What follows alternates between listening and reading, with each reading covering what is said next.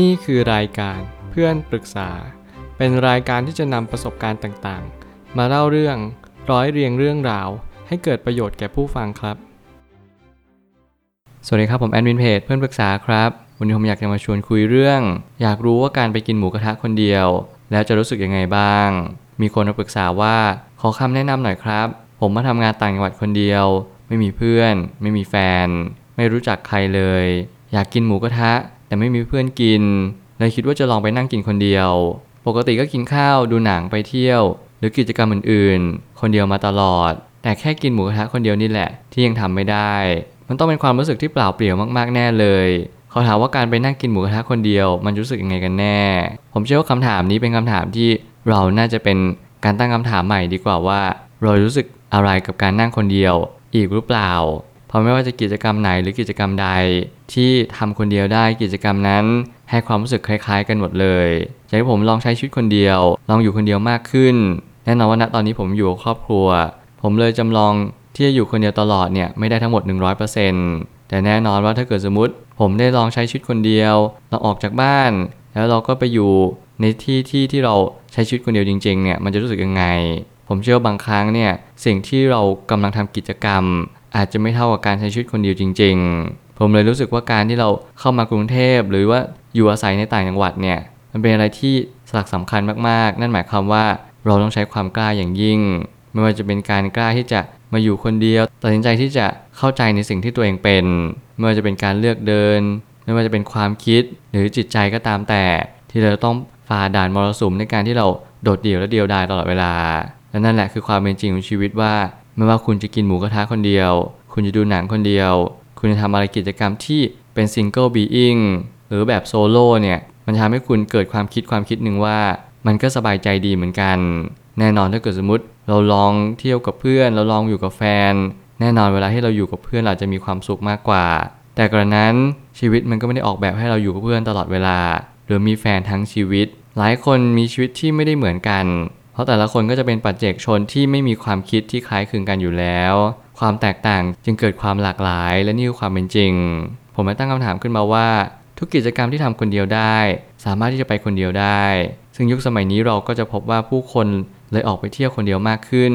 ต้องลองดูว่ากิจกรรมที่เราทำเป็นอย่างไร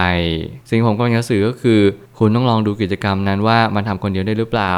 ไอความรู้สึกที่เราโดดเดี่ยวเนี่ยหรือว่าเปล่าเปลี่ยว มันเป็นความรู้สึกที่มันเกิดขึ้น ตอนที่เรากินนะตรงนั้นจริง ๆ บางครั้งมันอาจจะไม่ได้สำคัญเท่ากับความรู้สึกที่เราอยากกินก็ได้ ซึ่งแน่นอนเราต้องชั่งน้ำหนักดูว่าเราเหงาเกินไปหรือเปล่า ถ้าเราไม่รู้จริง ๆ ว่าเราจะไปคนเดียวได้ไหม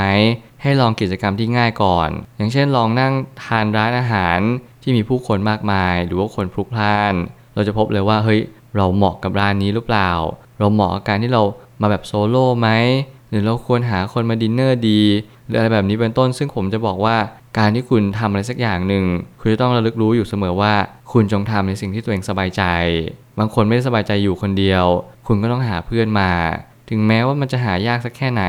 คุณก็ลองทักทายดูบ้างเผื่อคุณจะมีเพื่อนขึ้นมา แต่ถ้าเกิดสมมติว่าคุณสบายใจกับการที่อยู่คนเดียวอยู่แล้ว ผมเชื่อว่าการไปกินหมูกระทะคนเดียวก็ไม่ได้เลวร้ายขนาดนั้น เพียงแต่ว่าเป็นประสบการณ์ใหม่มากกว่า มันเหมือนเปิดโลกเลยว่าโอ้โห เราสามารถที่จะกินหมูกระทะคนเดียวได้ ซึ่งผมก็มั่นใจว่านี่แหละ คือโอกาสที่ทำให้คุณได้เรียนรู้จากตัวเองมากขึ้น มันจะมีบางสิ่งที่เราไม่สามารถทำคนเดียวได้จริง ๆ เช่น การยกของหนักๆ หรือว่าเกมที่เล่น 2 คน แต่ส่วนใหญ่กิจกรรมการกินก็แทบจะไปกินคนเดียวได้ทั้งหมดเลย แน่นอนว่ามันมีร้านอาหารที่เราเปิดแบบโซโล่มากขึ้น ใครที่ใช้ชีวิตแบบคนเดียว ใครที่ใช้ชีวิตแบบต้องการที่จะไปไหนมาไหนคนเดียว มันมีร้านหนึ่งที่ผมแนะนำซึ่งผมยังไม่เคยเข้าไปกินร้านนี้ แล้วก็ไม่ได้มีสปอนเซอร์ใด ๆ ก็คือ ร้านที่ชื่อว่ายากินิกุไลท์เท่าที่ผมดูก็คือตั้งอยู่บนเซ็นทรัลลาดพร้าวชั้นหนึ่งนั่นหมายความว่าใครก็ตามที่ต้องการไปกินคนเดียว มันอาจจะไม่ใช่หมูกระทะที่ราคาย่อมเยาสักเท่าไหร่ แต่ว่าคุณสามารถจะไปนั่งกินคนเดียวได้แบบไม่เคอะเขิน และก็ไม่เขินอาย เพราะโต๊ะเนี่ยเขาจะจัดนั่งแบบคนเดียวโดยเฉพาะเลย ซึ่งเอาใจสายกินที่เน้นไปคนเดียว ไม่ว่าคุณจะเป็นคนแบบไหนมีความคิดแบบใด ถ้าเกิดสมมติวันไหนคุณอยากไปคนเดียว คุณลองไปรับประทานร้านนี้ดู นั่นคือยากินิกุไลนั่นเอง ถ้าถามว่าความรู้สึกคนที่ไปกินหมูกระทะคนเดียวเป็นยังไง สิ่งแรกที่โดนกดดันคือ คนที่ไปกินหมูกระทะคนเดียวอาจจะน้อยมาก เพราะมันเป็นโต๊ะใหญ่ แถมหม้อเดียวมันกินคนเดียวเราไม่ค่อยคุ้ม คือจริงๆแล้วถ้าเกิดสมมติไปบุฟเฟ่เนี่ยมันจะเป็นความรู้สึกที่เราอยากไปนั่งเมาส์นั่งคุยกันมากกว่า ซึ่งแน่นอนว่าเจตจำนงของแต่ละคนไม่เหมือนกัน ถ้าคุณแค่อยากเข้าไปกิน ผมคิดว่ามันไม่ได้รู้สึกแย่ขนาดนั้นหรอก เพียงแต่ว่าเราอาจจะโดนเจ้าของร้านถามว่ามาคนเดียวเนี่ยสามารถที่จะ กินแบบนี้ได้ไหมแพ็กเกจแบบนี้ได้หรือเปล่า ซึ่งบางทีเจ้าของร้านหมูกระทะหลาย ๆ ที่เขาก็ไม่อยากให้เราเปิดหม้อหม้อเดียว เพราะแน่นอนว่ารายได้เขาก็จะลดลง พยายามหาร้านที่เขาสนับสนุนในการไปคนเดียว อันนี้ผมคิดว่ามันอาจจะเป็นทางออกที่ดีกว่า เพราะเราก็จะรู้สึกว่าไม่ดูเปล่าเปลี่ยวด้วย คนอื่นเขาก็มาคนเดียวกันทั้งนั้น แล้วเราก็อาจจะดูร้านที่เขาสนับสนุนที่จะไม่ได้กินแบบบุฟเฟ่แล้วก็สามารถเลือกแบบอาราคาร์ได้อาจจะสามารถทำให้เรารู้สึกดีกว่า และก็คุ้มค่ากว่ากับการรับประทาน ความรู้สึกเปล่าเปลี่ยวมันเป็นความรู้สึกที่อยู่กับเราอยู่แล้ว แต่ถ้าเราเก่งและแกร่งพอ เราจะพบว่ามันเป็นแค่ความรู้สึกที่เข้ามาชั่วคราว เวลาที่เราไม่มีใครเท่านั้น พอเรามีเพื่อนทุกอย่างก็จะเปลี่ยนไป จริงๆ แล้วถ้าเกิดถามผมเนี่ยผมเชื่อว่าการกินข้าวคนเดียวมันเป็นจุดเริ่มต้นที่ยากที่สุด แต่มันกลับกลายเป็นจุดเริ่มต้นที่ดีที่สุดต่อชีวิตของเราเอง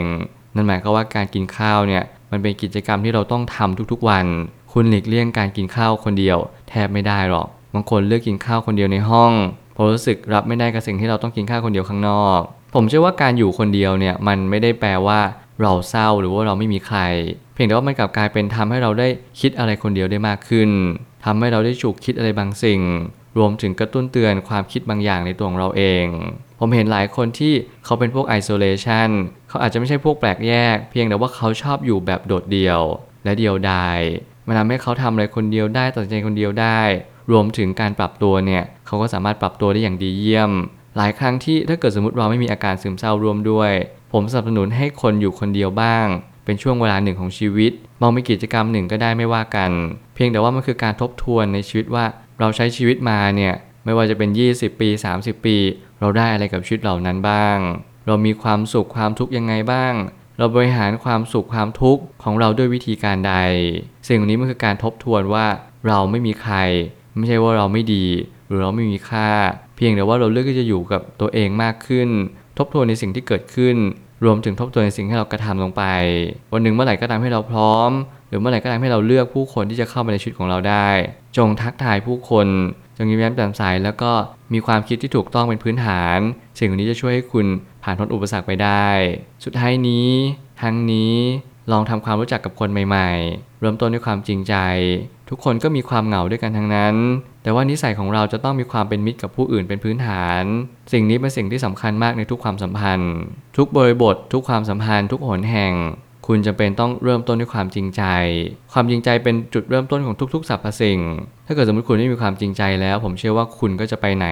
ไม่ค่อยรอด เพราะไม่ว่าคุณจะอยู่คนเดียวหรือคุณอยู่กับเพื่อน คุณก็ไม่สามารถที่จะจริงต่อใจกับตัวเองได้เลย คนอื่นรอบข้างก็จะสัมผัสว่าคุณอยู่คนเดียว เพราะว่าคุณไม่ได้มีค่ามากพอที่จะมีคนอื่น การทำอะไรคนเดียว ผมคิดว่ามันคือจุดเริ่มต้นที่ดี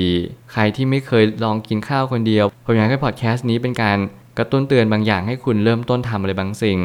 ไม่ต้องกลัวไม่เป็นไร มีหลายคนที่เขาอยู่คนเดียว แต่ถ้าเกิดสมมติคุณเริ่มอยู่คนเดียวนานแล้วคุณอยากหาเพื่อน มันก็ไม่ใช่เรื่องแย่ที่คุณจะเข้าไปทักทายคนแปลกหน้า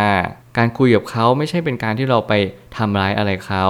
แน่นอนว่าสังคมสมัยนี้ไว้ใจกันยาก แต่ผมก็ยังสนับสนุนว่าเราควรจะคุยกัน สนทนากันอย่างแท้จริง เราได้รู้จักกันมากขึ้น มันอาจจะไม่ทำให้เราได้มีคอนเนคชันอะไรมากมาย เพียงแต่มันทำให้เรารู้จักใครสักคนหนึ่งบนโลกใบนี้ ว่าเขามีความคิดยังไง มีความรู้สึกยังไง แล้วประสบการณ์ที่เขาเจอ เขาสามารถแชร์อะไรให้เรามีความคิดที่ดีขึ้นได้บ้างหรือเปล่า สิ่งนี้แหละมันคือจุดเริ่มต้นของความสัมพันธ์ เพราะทุกคนล้วนแต่เป็นคนแปลกหน้ามาด้วยกันทั้งนั้น เราไม่เคยรู้จักใครจริง แต่เราสามารถรู้จักตัวเองได้อย่างแท้จริงก่อนเสมอ อย่าลืมที่จะคิดพูดกระทำในสิ่งที่ถูกต้อง แล้วผมก็เชื่อว่านี่คือสิ่งที่สำคัญจริง ๆ ที่ทำให้เราได้มีสังคมที่ดีสืบไป ผมเชื่อว่าทุกปัญหาย่อมมีทางออกเสมอ ขอบคุณครับ รวมถึงคุณสามารถแชร์ประสบการณ์ ผ่านทาง Facebook Twitter และ YouTube และอย่าลืมติด Hashtag เพื่อนปรึกษาหรือ f r ร e n d t a l k ด้วยนะครับ